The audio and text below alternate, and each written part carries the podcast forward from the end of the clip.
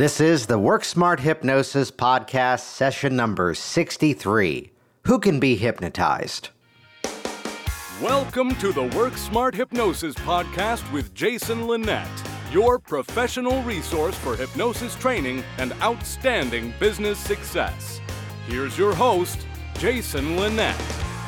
Hey there, welcome back. It's Jason Linett here with a solo session this week, or slightly a bit of a solo session, as what you're about to participate in is actually a clip from my live training that I do here in Alexandria, Virginia, though it's also part of the Hypnotic Workers Library, which is my full hypnotherapy training available now online at hypnoticworkers.com. And the reason that I'm releasing this piece of content content as a podcast session is that really it stands on its own as something that I truly feel the hypnosis profession needs to hear. There is some older information out there, and in, across the board, all different trainings, all different organizations. I feel there's a bit of an issue of us repeating things that our trainers said before. And by beginning to change the way we think about hypnosis, by beginning to change the way we talk about hypnosis, we can begin to get even greater results, bring the hypnosis profession fully into the future, and really begin to flourish and thrive in terms of all that we do. I mean, that's one of the primary primary reasons that I'm out there talking about business. Because you can have these wonderful skills, you can have these wonderful techniques, whether it's the ability to put on a stage hypnosis program, whether it's the ability to help someone produce change. Yet, if you don't have an audience or you don't have that client in the chair, what good is it? And that's why coming up in Vegas this year before the HypnoThoughts Live convention, I'm presenting Hypnotic Business Mastery, which is a two day intensive business training for hypnotists. And this course is designed whether you are brand new to hypnosis and getting started, or it's also suitable for those people who are already out there working. I was I was on the phone with a consulting student yesterday, and it's a great example where the concept of what I love to call and refer to as punch up.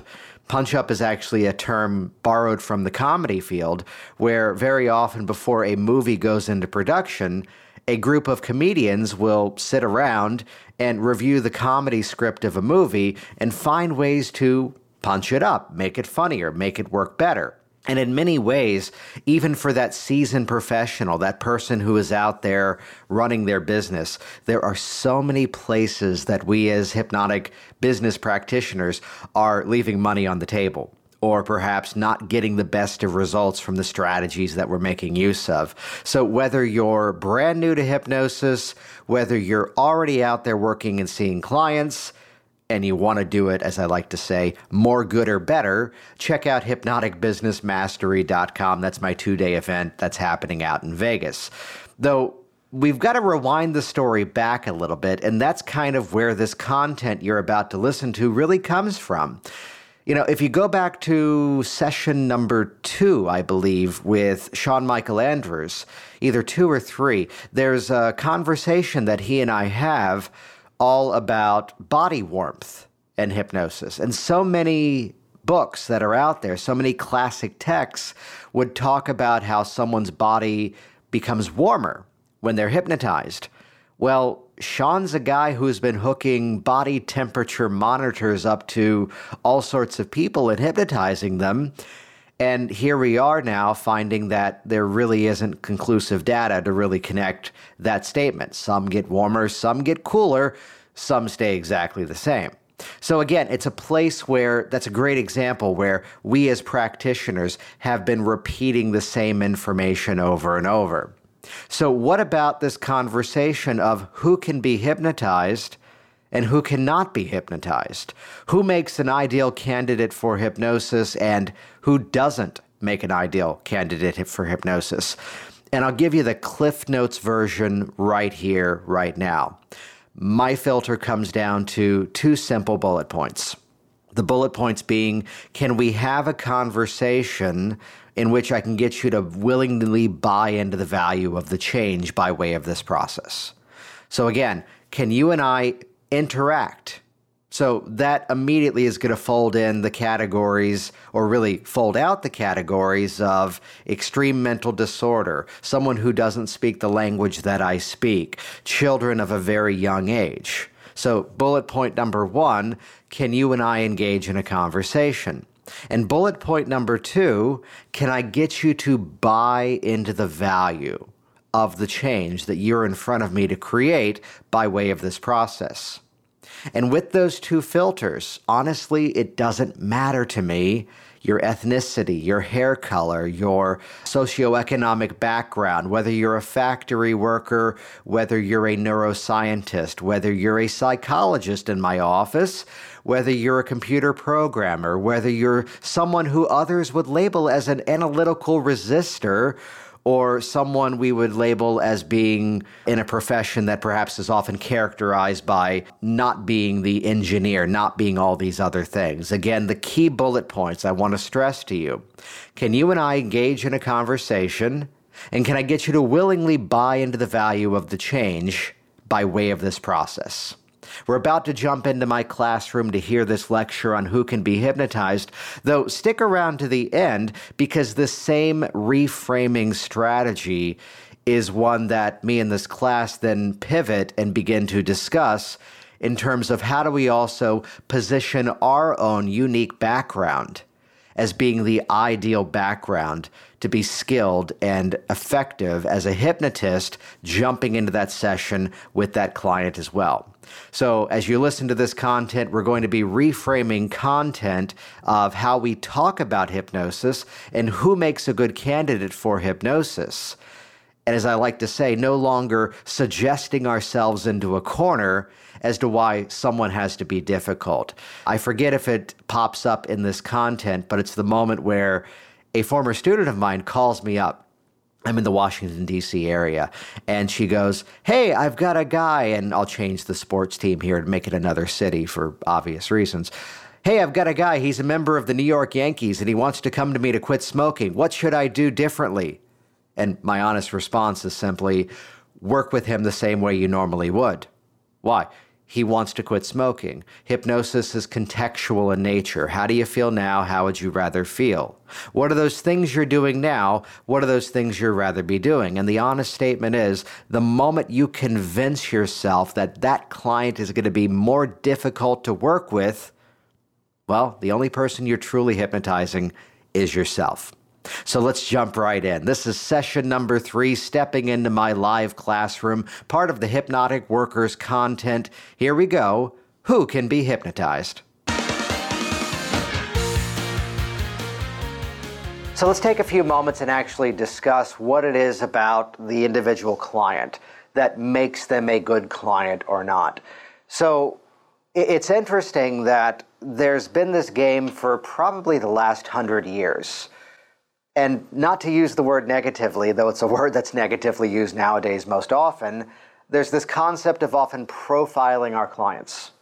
So if they come from this ethnic background, if they come from this professional background, if they're within these age ranges. Though it's something that I have a bit of a challenge reading and following because the moment I now have decided that this person is going to be a difficult client, I am now filtering all of my decisions through that. In various books that you've had access to so far, and even discussions you might have had around hypnosis, you'd hear this phrasing of, quote, the analytical resistor. That because someone is analytical, that they're going to be more difficult to work with. And they would often compartmentalize engineers, IT people, software folks, which is also IT, you know, scientists, even people within related professions, and understand ahead of time the moment we are assigning that this person is going to be more difficult to work with, that is entirely your expectation. And I'd guarantee you at that point that's going to be your result. So for me, in the process, I'm here about 20 or so clients a week. There's high turnover because my business model is about raving fans rather than lifelong dependents. And we work together, they're out the door, and I am, hear this phrase in this segment purposefully, I am currently not doing anything active to bring in clients for Virginia Hypnosis. That's my little Ron Popeil section of my business.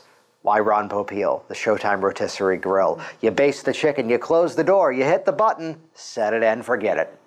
So for me, Virginia Hypnosis is now a set it and forget it entity, which is how you see me with the podcast. You see me, I'm here with you all right now training this class, video courses that I do. Because I have built up Virginia Hypnosis to a level that I don't have to actively run it to bring in new people that's how I have the time to do all the other cool stuff I'm playing with these days. What does that have to do with profiling our clients? Well, I really don't do anything too fancy to bring in referrals, though a big chunk of my business is based on referrals. So, hear that with the high turnover rate, I go into every session, again with those expectations. You are ready to make this change. I am not sorting for secondary gain. I am not projecting that you're going to be difficult because you are ready to experience this change. You are ready to go into hypnosis, and I'm going to learn from you everything I need that's going to help me to make those choices inside of our process. And consistently, and call it law of attraction, call it secret, call it universe, call it law of concentrated attention, call it whatever you want, but that's my experience every single day here.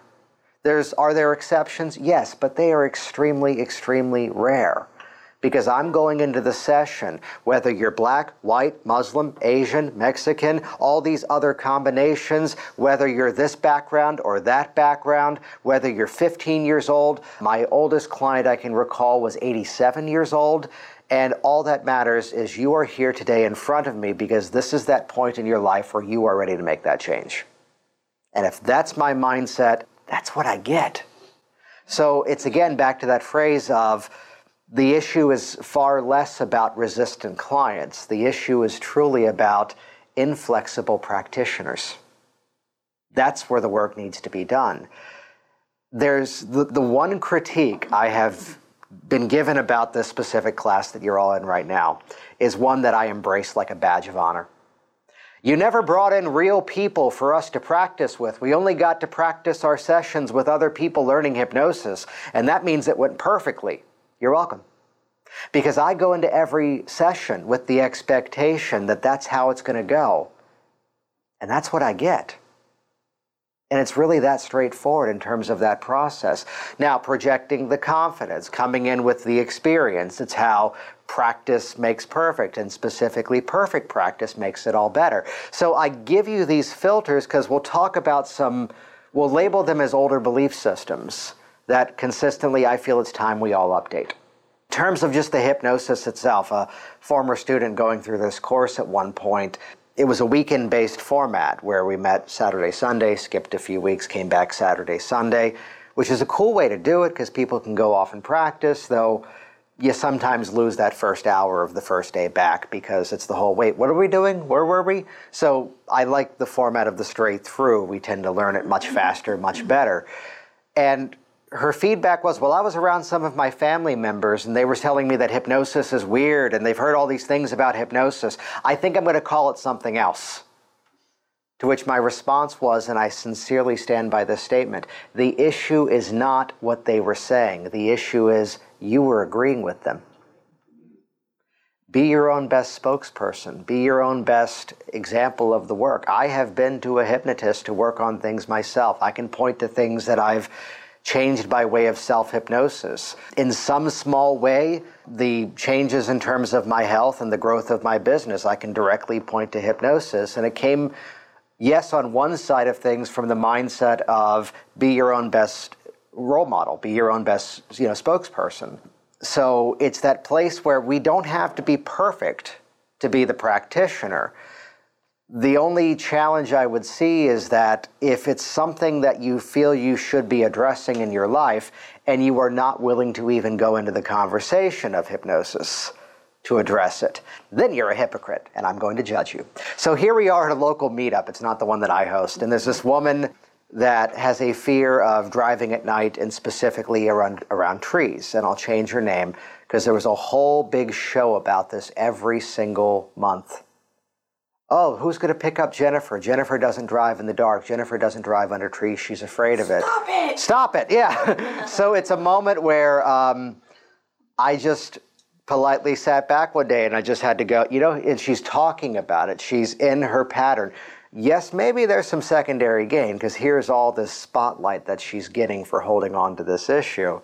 To which I just finally had to sit back and go, you know, hypnosis works really well for fears and she hasn't talked to me since. I, I, do presentations at conventions. One of the most requested talks that I do is how I produce online videos, the technology, but also the application of what I talk about.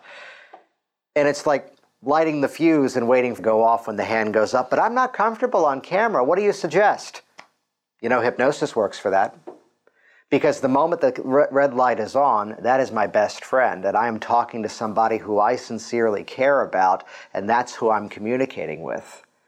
Which, by the way, again, I'm not teaching rapport here because that's a whole other class. But in that moment that the client walks in, yes, there's techniques of rapport building skills of sit like they sit, use their words, nod when they nod, breathe at the same pace. We can shortcut all of that. The moment you're in the room, you and I are already in rapport. I have already decided that we're in sync, we're in the right mode, and that's how it's going to go. And sure enough, that's the result I get consistently. I am projecting that rapport on you as if we already had it, which that alone breaks down so many barriers. So when you hear the exceptions about who would be a good hypnosis client or who would not be a good hypnosis client, again, for me, it's always going to come back to willingness to change, readiness to create that change. So, are there exceptions that need to be pointed out? My filter is always as well, as long as we can actually have a conversation and I can get you to consciously buy into the value of the change. So, by adding in that filter, it automatically now weeds out some of the categories that in the past people would have said would be exceptions. So, we're talking really, really young children, small infants. Yes, because I can't necessarily, Max is really smart at almost three years old, but we're not yet to the place where we can have the full conversation of, hey, what's it going to be like when you've done that? Because everything is very much right here, right now, in the mode of this experience. So, where they would say infants and children lack hypnotizability, well, I would bring that back to the conscious filter of I cannot get you to consciously buy into the value of the change. On the other end of the spectrum, where suddenly now we're in an age bracket thing, and maybe there may be some sort of deterioration over the years, and it's a person at the other end of the life spectrum, and again, we're not able to have that conversation. I'm going to negate all the stuff out there that says, over this age or under this age because we end up much better off when it comes back to willingness to change as well as the ability to consciously buy into the value of the change. Are there things to be aware of as we talk about this? Yes. When there's, to say it politely, situations going on that perhaps you are not qualified to diagnose. Those are clear examples uh, of exceptions. So, again, consciously being able to buy into the change. Though I do have an example, and this is a horrible story, and I hate it. It makes me sound really clever in the story, but I don't like the result of the story. Woman calls me up and she goes, and I read this article, I think it was about a hypnotist by the name of Paul McKenna, that he was working with someone who was autistic and was able to break through. My daughter is autistic and she barely communicates. Could I bring her to you? And I openly said, I have never worked on this before. Though I tell you what, could you do tomorrow around four? Yeah, I've got the time open. Just come in. Well, how much is it? Don't worry about it. Just just come in. And back to my perceptions of the process. You are ready to make the change. Daughter's in the chair. Daughter's 28, though according to mom, daughter's kind of on the level of being about four or five and I'm talking to the daughter directly. Now, mom is doing most of the communication, but I'm talking to the daughter. And this is where the story gets awkward as mother goes, You know, she doesn't understand what you're saying. And I have a decision to make here. And I just simply respond, If I buy into that premise, there's no point in us being here together today. So, anyway, and I go back to the daughter and I keep talking, and she interrupts me again. You know she doesn't understand you. Again, if I believe that, there's no point of us being here today. So, we are going through the process, and I'm mostly in a storytelling mode. And then I begin to fold in some of the hypnotized with conviction stuff. And I'm getting, I'm getting full 100% compliance in these moments squeeze the hand into a fist, extend it out in front of you, and mom is off to the side. And this is where I will harshly judge because mom is going, which, who should have been in the chair is the better question. So, which unfortunately, because of whatever dynamic was going on, that I mean, calls and emails were not returned after that. But something was kind of breaking through there, is what I'm getting at. But I don't know, and I'm not going to judge. I've already judged. I'm not going to label too harshly in terms of what was going on. But that's a category where typically would say under this specific IQ level, that's going to be a specific challenge. But again, what's the filter I gave you before? Being able to consciously buy into the value of the change, which is going to be the filter already, and it's only secondary that perhaps there's some sort of disorder, some sort of thing going on with the IQ level being low. Uh, likewise, as well, I think I told the story on a break yesterday that um, I had a guy who came in and he, uh, I will say this next statement with full respect to the psychological profession, but I also say the statement to harshly judge this individual. There's a nice introduction because he's the guy who got a master's in psychology 40 years ago, decided he didn't want to be a psychologist, and then went into law. And clearly, 40 years later, he's an expert. Because yeah, yeah. Because 40 years ago, I took a I took a bunch of. So again, that's not a judgment on that profession. It's the whole. Um, I used to work a lot with actors, and you know, an actor does a Chekhov play, and all of a sudden they're the expert in Russian history. No, you know that play. You know Three Sisters. Congratulations. Four hours later, can I get my time back? Man, that one's long. So, to look at this filter, though, again, of that IQ, I can name people who were card carrying members of Mensa, as this guy was, that we would say the higher IQ may make them more qualified. By the way, let's just call it out as it is. When you hear the stage hypnotist, and I've been guilty of this one, saying, only people with high IQs can experience a state of hypnosis. Well, what they're really saying is if I send you back to the audience, you're stupid. But they're saying it in a very positive way, and it's the carrot at the end of the stick dangling for those volunteers up there to go, I want to stay up here. I want to stay up here. Though I can name people who were brilliant geniuses based on the labeling that were outstanding clients. And I can also name some that were absolute pains the entire way through. He's the one who looked at me and goes, You know, I've read most of those books you have up there, and I've taken courses on hypnosis too. There's nothing you can say to me that I haven't already read myself. And what did I do? I just sat back and smiled. And how's that working out for you? he goes, That's why I'm here. It's like, Good. So we're going to have fun today. And the work was easy from that point forward. So, again, the places where hear the phrasing positively, where there's something going on that perhaps you are not qualified to diagnose, these are going to be clear exceptions. I think is the most respectful way to phrase that. You'd often hear these ideas of, again, certain professions, certain backgrounds, certain work histories or educational histories being either good, favorable, or not so good and not so favorable. But again, willingness to change. Can I get you to consciously buy into the value of the change? That's going to trump everything.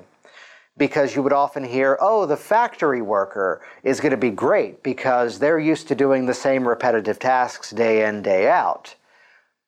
But I would ask the question if suggestibility is really the ability to take in information, measure it, and then decide whether or not we put it into use, you can realize now that the CEO, the president, the person who has rise, risen to high power has had to be highly suggestible the whole way through to reach that. When meanwhile, this one may not. Then again, here's my client recently who is the CEO of a multi billion dollar company who took a job at Home Depot part time because he decided, I missed the interaction. And I also, I love this one. He goes, I wanted to exercise more and get in better shape, and I wasn't motivated to go on my own. So I made sure they put me in the warehouse lifting boxes. Really? He goes, Yeah, I lost 20 pounds. He goes, I did Christmas deliveries with UPS last year. And for a split second, I went, that's a good idea. uh, so it's where there's always going to be exceptions to the rule willingness to change, consciously be able to buy into the change.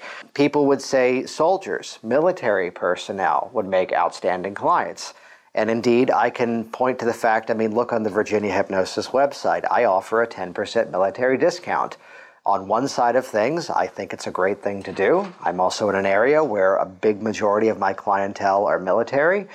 I can also name though, and they've been fabulous clients. I can also name several that have been absolute pain in the asses the whole way through. Willingness to change and consciously buy into the value of the change.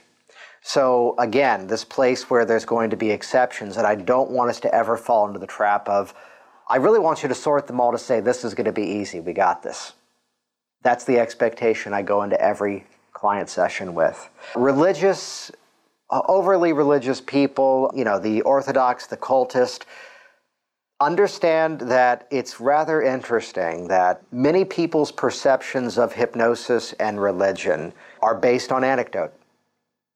From my research, only two religions have officially printed the word hypnosis. Christian Science, which to do some research, it's all wide open information. Mary Baker Eddy, founder of the Christian Science movement, actually had miraculous changes in her life by way of hypnotism. And as she began to found her style of that religion, this is a rough characterization, but basically, let's uh, get rid of the competition when you look at the natures of what Christian science is about. And oddly enough, this is a story that was recounted to me when I was at a book festival with my books and DVDs and CDs next to the Christian Science monitor. Oh, this is going to be fun. And his brother had quit smoking with hypnosis, so he was a big raving fan. Uh, and I believe also, um, whether it's in Dianetics or something else within Scientology, there's references in there. So I met a local high school years ago and the principal calls me up to say, uh, just so you know, we're going to do the program, but some parents might be there in protest. Okay, do you know what, what, what they are? He goes, well, they're Roman Catholic. It's like, well, this is interesting because we find ourselves in a scenario where you and I now know the more up to date knowledge within their religion, and they might not. Because there have been two specific instances where the Pope officially approved hypnotism. But you and I can't be the ones to tell them that, otherwise, it may come across as confrontational. And I don't think that's going to help anybody. I have to assume that they're going to be respectful. They may be there with signs. They may say something to me, but you know them better than I do. Do you think they'll interrupt anything? He goes, They won't. It's like, okay, you know, let's do the program and we'll sort things out as we should. So again, it's a place where they were, because I am this, this is bad. But then again, their religion officially from the top down said this is okay. By the way, these library references are actually on your uh, disc that I'll give you later on. So there's another example. I mean, I'm, it's a place where, oddly enough, a little bit of sleight of mouth, a little bit of just education gets the point across. There are. I, I'm also someone who is convinced that everybody claims they live in the Bible Belt. You know, you're going to hear that phrase for so many different locations. And I know of hypnotists who fold in a lot of faith into the process and people who don't. It's where I have to quote the brilliant late George Carlin, who simplified the Ten Commandments down to one Thou shalt keep thine religion to thyself. And I love that. It's how, I mean, hop on social media and look at people interacting about the upcoming election. Opinions are like, yeah, I fill in the gaps there. Yeah. so it's where you can argue, but at the end of the day, you're still going to have the same opinions.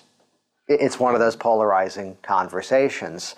So, how do I respond to it? Oddly enough, this next phrase I'm about to say is a bit of a disconnect and somehow explains everything. Well, what's interesting is that you say that it's against hypnosis. However, the word hypnosis was only invented in 1875 true fact. And some people would point back to the Bible that in Genesis, God put Adam into a deep sleep and removed a rib. So look at that. It's painless surgery by way of hypnotism. But that says sleep, and in hypnosis, you're not asleep, so that must be something else. Oh, okay. Which is this moment of going, it was really that easy just to overcome that little bit of a speed bump. Forget whose quote it is, but someone had a line about, uh, and I probably haven't used this one, I don't think, but I love it Well, you know what? If there really were evil spirits, they probably would have gotten to you a lot sooner before you came here to quit smoking. I don't know about that one, but I love it. I would argue the same part of the brain using hack neuroscience, the same part of the brain that can make somebody so violently opposed to the concepts of what we're talking about here, are probably the same parts of the brain that would make them a raving fan of it. Mm-hmm. There's that place of extremism to one place to another. Though oddly enough, I've had the best way to explain my approach is again, the belief system of the person in the chair, that's all that matters to me. That's all that matters. So here is this magical day where I get the full gamut in one day. First guy's coming in, and I may be getting the order out of sequence here. He's quitting drinking, but suddenly he's pointing his finger at me. If you mention God or Jesus once, I'm walking out of here. I went to that AA meeting, and all they tried to do was shove religion down my throat. I had an ace in the hole with this guy because in the area I used to know of the atheist group that was the Alcoholics Anonymous. And I think they were in the city Annandale. So they were the AA. A, yeah. Uh, to which I said that, and it's this beautiful moment where all the animosity dissolved right away. Really? Yeah, I think they meet over here. You might have to look on the website and find them. He found them. He went to a meeting. They were going, some members were going on a ski trip, and he went on a vacation with some of them, with people who were also taking a vacation away from their trouble. With a flip of a switch, the I'm not going there. Oh, that one's a match for me. And I'm convinced that was part of why he did so well so quickly. He found another circle of influence to surround himself with. Here's the woman who came in and she writes on her form, God's temple. She's quitting smoking. And with enough knowledge, I know her perception is that if I continue to smoke, I'm 72 years old, I'm getting up there. If I keep smoking, God's not going to let me into heaven. That's what our session was about. The fun one. She comes in, and I may be the not the full the full covering, but the headdress. It's sari or hari. What's the Muslim terminology? Sorry. She's got that, and she's written on the form for quitting smoking as well. My husband said I need to quit smoking. Now, for everything else we discussed, well, what's in it for you? Is that your goal? But immediately I asked the question, and I'm finding out from her perspective, within my faith, I need to honor and respect my husband. And he asked me to quit smoking, and that's why I'm here the fun of the moment is when I asked, Does he know you're here doing it this way? He goes, and she goes, I felt it was more important to quit than for him to concern himself with how I, how I stop. it's like, and followed by, and I'm paying cash today. It's like, okay. and she did wonderfully. It's a few weeks later, and I've got uh, a former Navy chaplain who is here because she's now becoming an opera singer and she wants to. Uh, she wants to improve her confidence on stage. Now, by way of how the process worked out, we decided to make use of hypnotic age regression, which in most cases, I'd say 99.9% of the times that I do it, we're staying within the lifespan of who they are right now. Though there are rare exceptions where they spontaneously go to past life, which she does. And I'll share with you the strategies of what to do if and when that happens.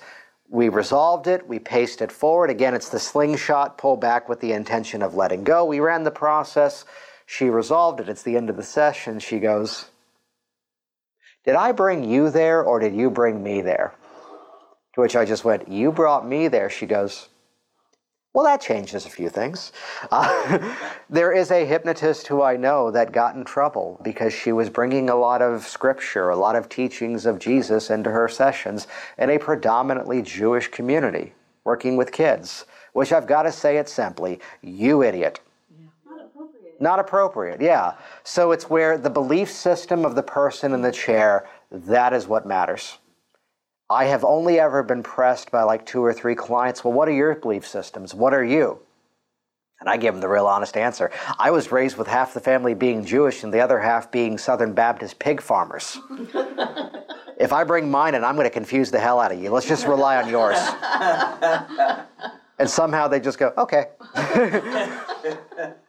so, other things that may begin to increase or detract, there's a place, the environment somehow helping out as well. So this is the whole BICE from uh, Roy Hunter, the belief, imagination, expectation, credibility, which again, By the time they're here in my office, they've already been interacting with me online.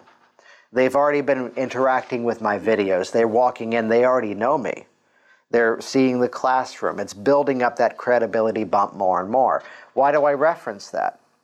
Because would you accept on some level that now that you're in the doctor's office, assuming you have credibility for that doctor, as you should, here you are in that environment, and what they say now has power to stick.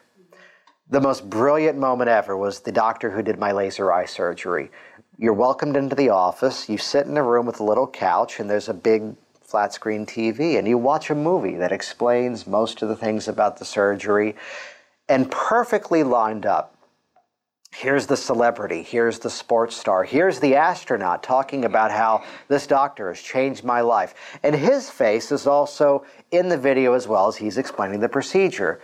And I'm convinced he is on the other end of the door with his ear up to the door, waiting for the moment for the music to fade out at the end as he walks in the door. Jason, so good to meet you.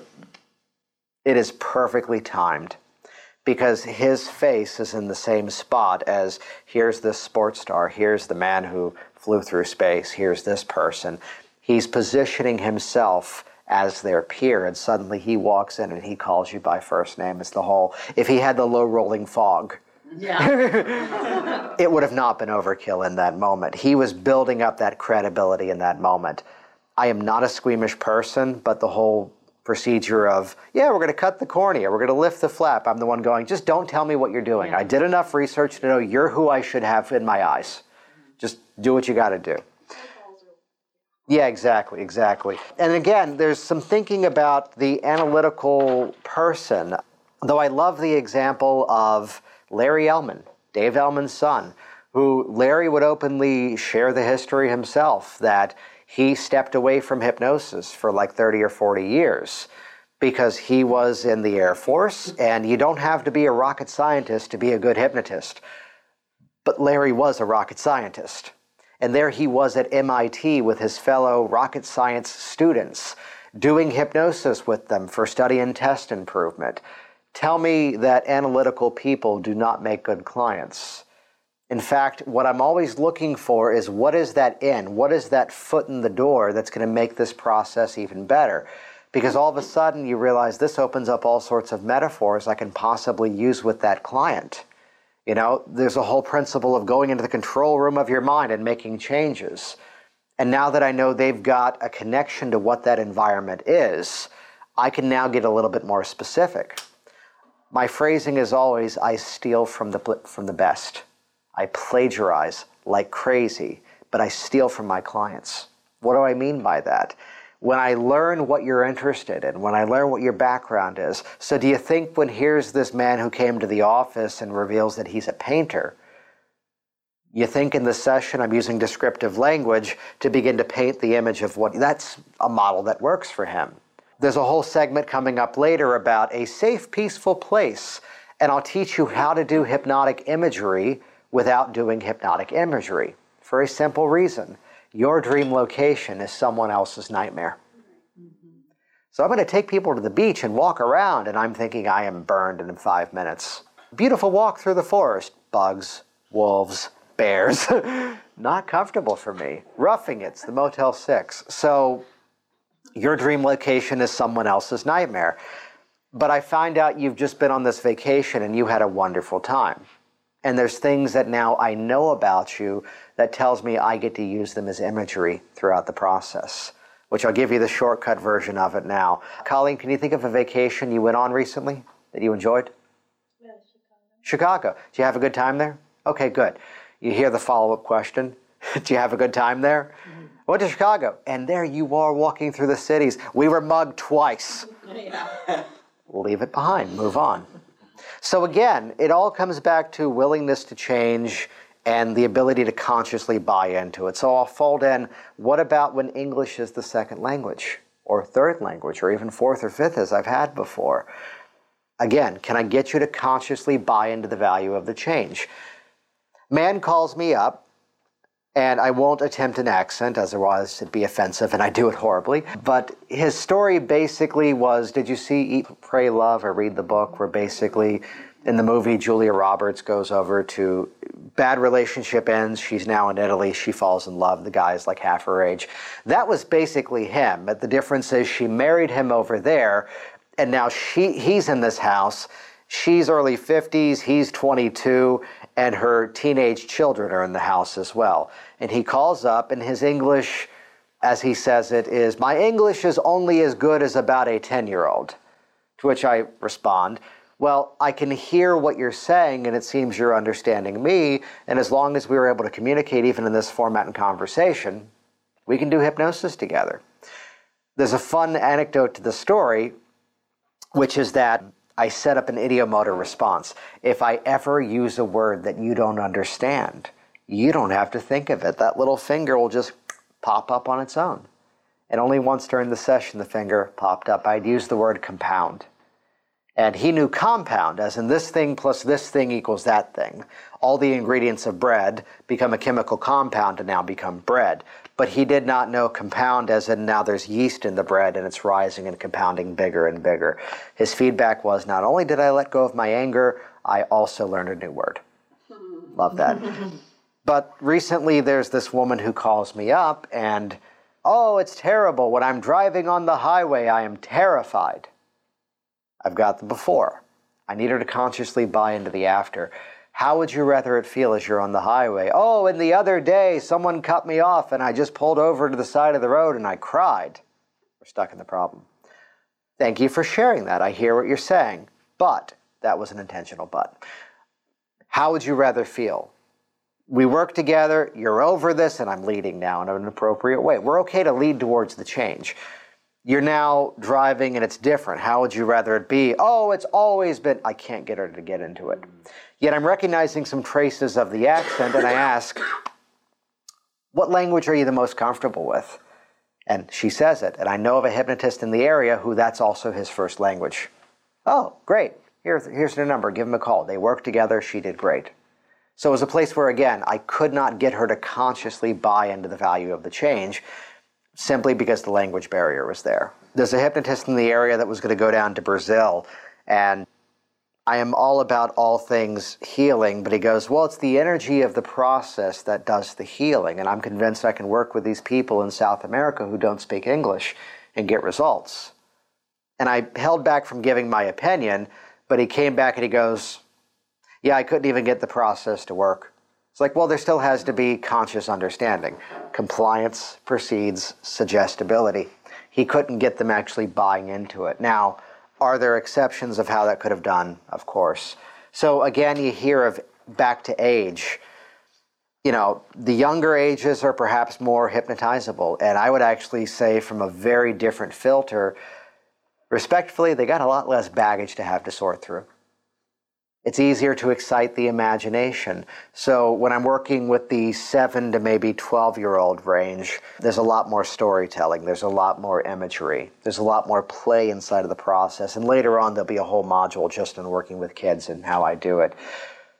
In our modern society, I'm convinced 12 and up, you're basically working with a little adult. The difference is how do you handle the parents around the process as well. And again, there's a whole module on that coming later. But the same way I work with the adult is the same way I work with the 12 to 18 year old as well.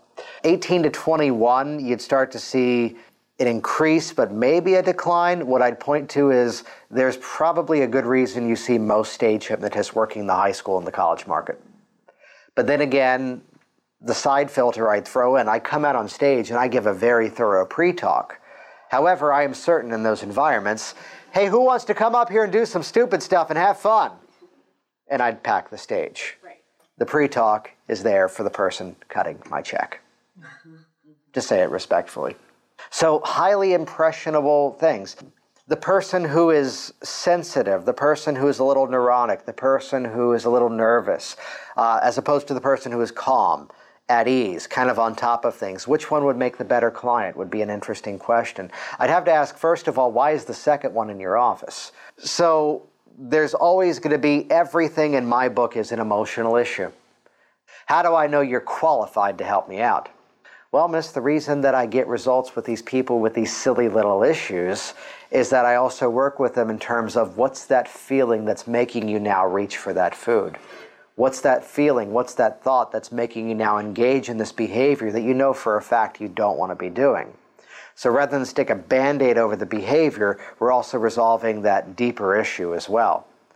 So honestly, you don't have the silly little issues that are distracting us away from it. So your issues, the more direct way to address this. So it's that mindset again of We'll get into conversations sometimes about loss of control. Now, I never want this phrase to be confrontational, but recognize they are coming in, and at its core, the goal of our process is to help them to reclaim control. There's something going on that they're not doing yet. You know, well, I don't know how well I'll be hypnotized. I have to be in control all the time and I'm probably not going to go here with my clients. Okay, is that why you're going through the drive through on the way home from work and you're eating in secret and you're getting really emotionally eating these foods? They, they don't have that control. The process is about if we can summarize every change issue that comes into the office, it's always about helping them to take back control of those parts of life that, here my filter here, may have seemed as if it was out of control up until now. But again, occupation, ethnicity, age, geographic considerations, willingness to change, the ability to consciously buy into the value. That's going to overpower everything else. Because I've had the one that this book says is not going to be so great of a client, but probably one was one of my best clients ever. My favorite client ever. I'm allowed to pick favorites, especially this kid, 14 years old. And on one side of things, as I'm interacting with mom, I'm realizing, oh, that's what we're working on. To say it politely, they're in the lobby area. I'll change his name. I find out, and this is a moment where all of a sudden I look like a genius because they mentioned that John is going to a wellness camp over the summer, which I used to work at a uh, summer camp up in upstate New York, which oddly enough, my anecdote was, oh, quote, that's the fat camp that actually we used to hang out with our counselors at the bar in Loch Sheldrake, New York, because that's all there is in Loch Sheldrake, New York. There's Stage Door Manor, which, fun fact, if you've seen the movie Pitch Perfect, most of the people in that movie were my campers. The girl who projectile vomits in the movie was in a play that I did in Baltimore, and even better, she fell off the stage opening night and she broke her leg, and she did the rest of the run in crutches. So I'm watching the movie as she's projectile vomiting, and I'm going, I've seen her do worse. Real nice girl. So it's the whole moment of, oh yeah, he was my camper, he was my camper, she was one of the campers. There's like, oh cool. So then there's also the wellness camp. Notice I was editing the language because mom said wellness camp. And 14 year old John goes, Mom, it's called a fat camp because I'm going to leave all my fat at the camp. 14 year old has just reframed everything for himself. He's done better hypnotic language patterns than I could come up with. Oh, well, cool. I know that camp. I was up there for a while. Anyone who's about the same age of me remembers Salute Your Shorts on Nickelodeon? Camp Anawanna? Camp Anawanna was right down the road. It's a real place. But they also filmed the show during the winter where it was freezing, apparently. Anyway, so, uh, oh, how long is he going to be there? Well, you know, he can go up there for as long as he likes. You know, he can just do a two week trial and, you know, then come home from there. Mom, I'm going to be there for all 13 weeks. It's going to be the best summer of my life. I'm not going to have to work hard with this kid. Granted, we were working on something else. He had a medical situation that, by way of referral, that's what we were addressing. But he had stated his goals. He could consciously buy into the value of the change, and he was willing. And when we did a session when he came back from the summer camp, I mean, he was an entirely different person. So, but I love that story of that was probably one of the most motivated, ready to produce the change people I ever saw. When meanwhile, here is the 60 year old coming in that all the old criteria would have said would have been the ideal client. And it was like pulling teeth to get that process in motion. We got there, it just took longer than it needed to. So, any questions on this in terms of, you know, when we're talking about hypnotizability, we would often point to these things in older ways of thinking about the process.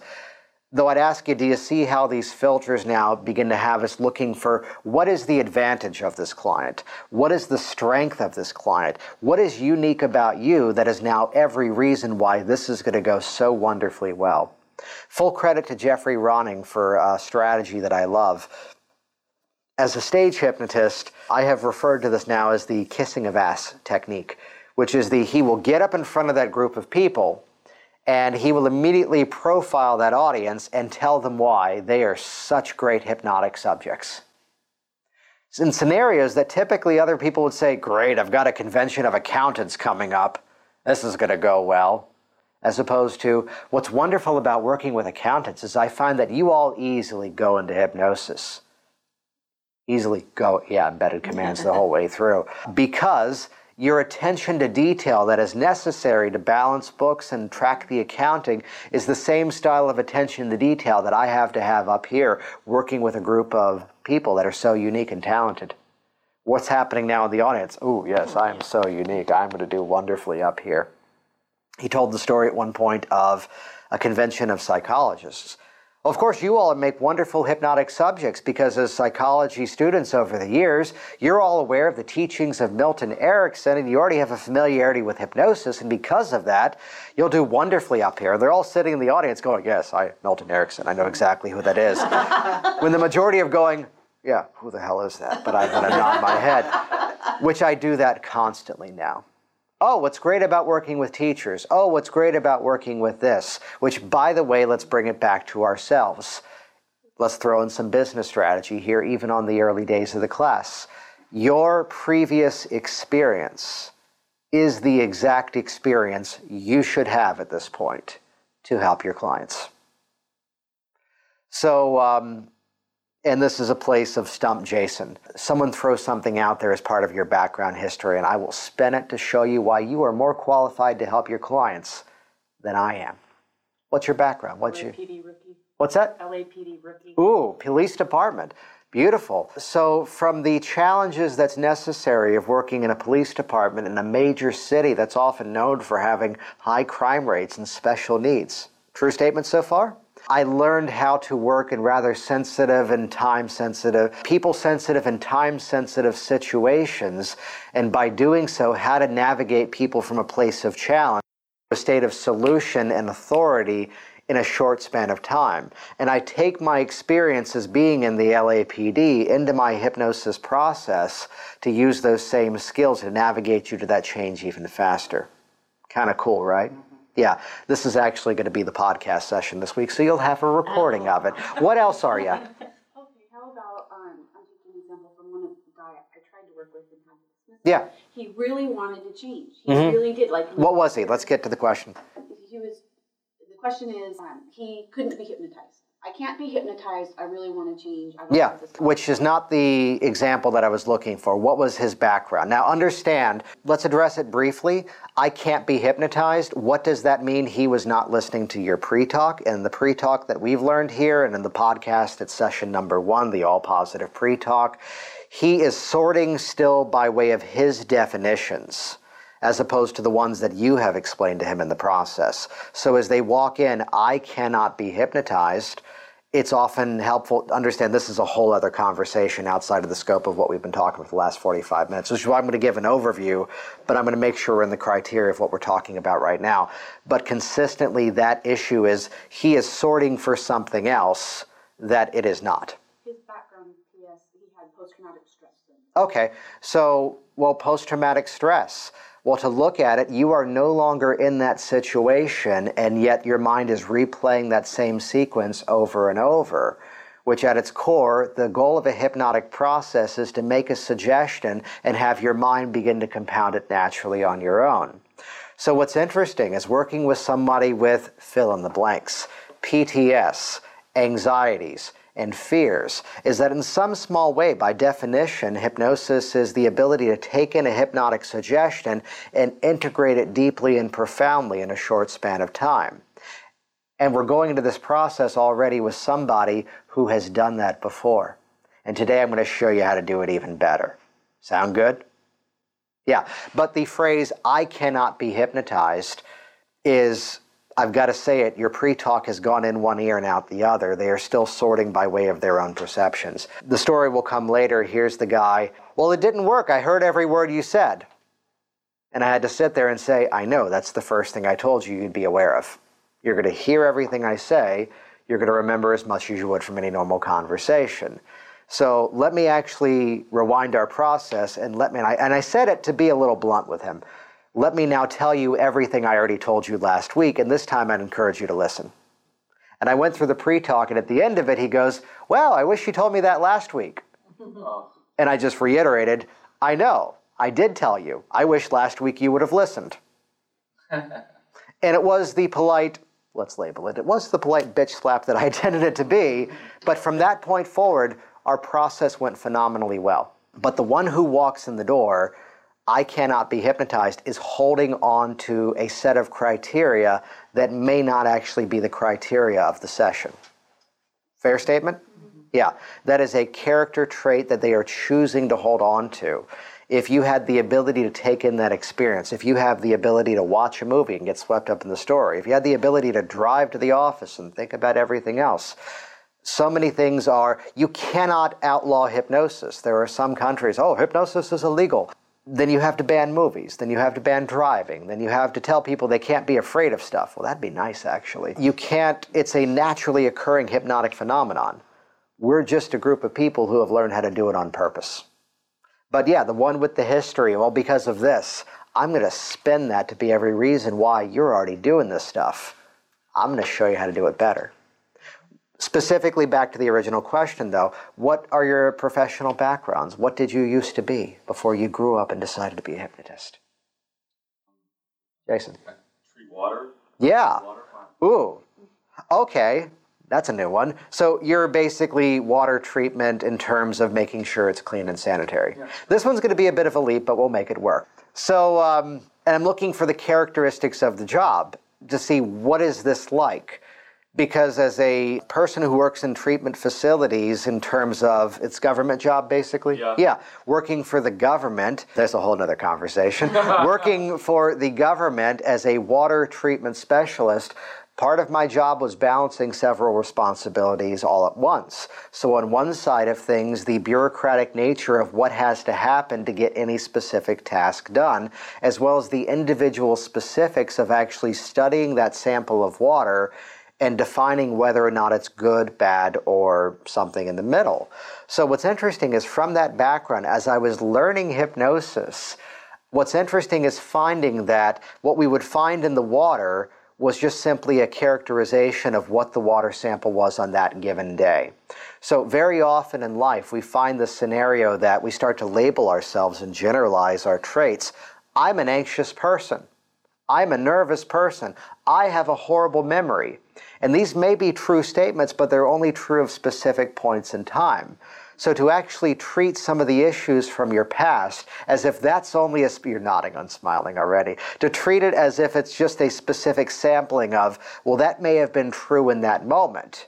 However, here's an area that I studied and the water was contaminated, and we called in the appropriate teams to come in and do the appropriate cleanup, and now the water is good. So the simple thing is, I can tell you, from my perspective, there's nothing wrong with you. You've gone through some experiences that the sampling on that specific day, ooh, the sampling on that mm-hmm. specific day may not have been exactly what we wanted it to be. But that sample is absolutely no reason why things are contaminated the rest of your life. Let's use that moment and challenge to be every reason why we can go in and clean up what needs to be cleaned up. Yes. Booyah! To help you to go in. to help you to go in and make the changes necessary to let things be clean and flow properly from this point forward. Boom. Did you record that? Did- Yeah, it's going to be on the podcast, and I'm going to make the video of this available as well. Give me another. This is fun.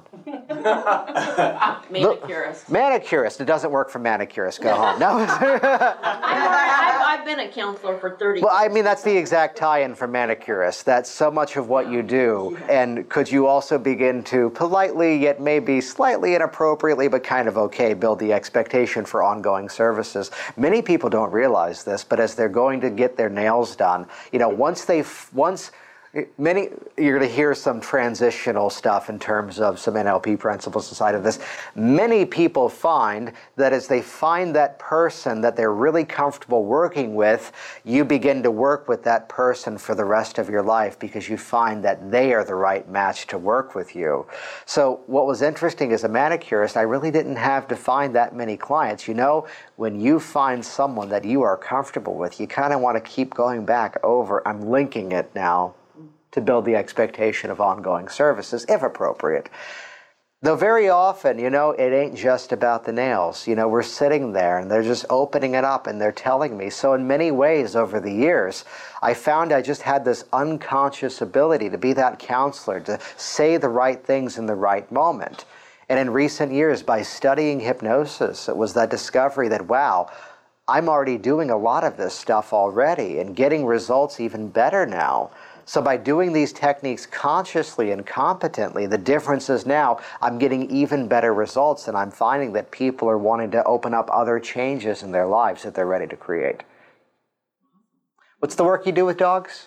Dog grooming and yeah. daycare. So the interesting thing about working with dogs is that they are so receptive, they are so responsive to everything around them. You know, it's that thing about your dog is never going to lie to you. Well, you know, the moment I come home and my dog has gotten into something, we know right away.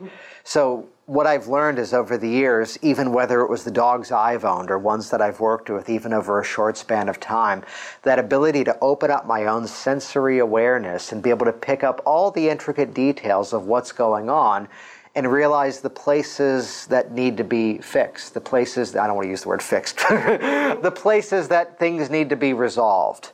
So what's interesting is, is I've now begun to make a rather interesting transition and work with people, throwing a joke. On one side, for the most part, they smell a little bit better. On the other side of things, have you ever had that moment where somebody is saying something, yet their body language is projecting something entirely different?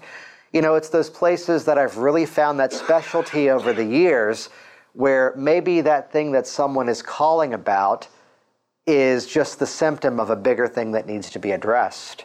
And by helping that person to go into the hypnosis process and resolve things at deeper levels of their mind creates a much better level of change that better prepares them to go on and live the life that they want to live. So I'm looking for what is the through line, what is the connection that's possible. And from this again, it's where I'm looking for what is the thing we can begin to plagiarize respectfully. What can we model from your excellence that's already there to let that be every reason why you were ready to make this change? That's the filter that I'm always working on. I finally run into the guy and I just had to crack the joke about my style of it. It's like, did we break up? Are we fighting? and he just went, Who are you? He goes, I'm Jason Linett. He goes, I'm an asshole. I'm sorry and I will never do that to somebody again. You were right, I was wrong. It's like, oh, that was easy. it's like, that's how communication should go. Thanks for listening to the Work Smart Hypnosis podcast at WorkSmartHypnosis.com. Jason Linett here. Thanks so much for listening. Thanks so much for participating with this program. As you've enjoyed it, hop over to the iTunes listing. If you just simply type in worksmarthypnosis.com forward slash iTunes. That'll take you right over to the iTunes listing and leave your feedback there. We've got a couple of dozen of five star reviews over there. Love to hear your feedback on this program. For more information like this content that you've just heard as well, I'd encourage you to head over to hypnoticworkers.com This is my online access to my hypnotherapy training content. It's all about updating the way we talk about hypnosis, revitalizing some strategies and ways to get even greater results, and folding in this contextual point of view to completely negate that old out of date question. Hey, I need a script for this as we learn to rethink about how we talk about hypnosis, how we approach the change process, it makes us so much more effective. Get better results, get even better in hypnosis, and really improve your skills. HypnoticWorkers.com. See you next time.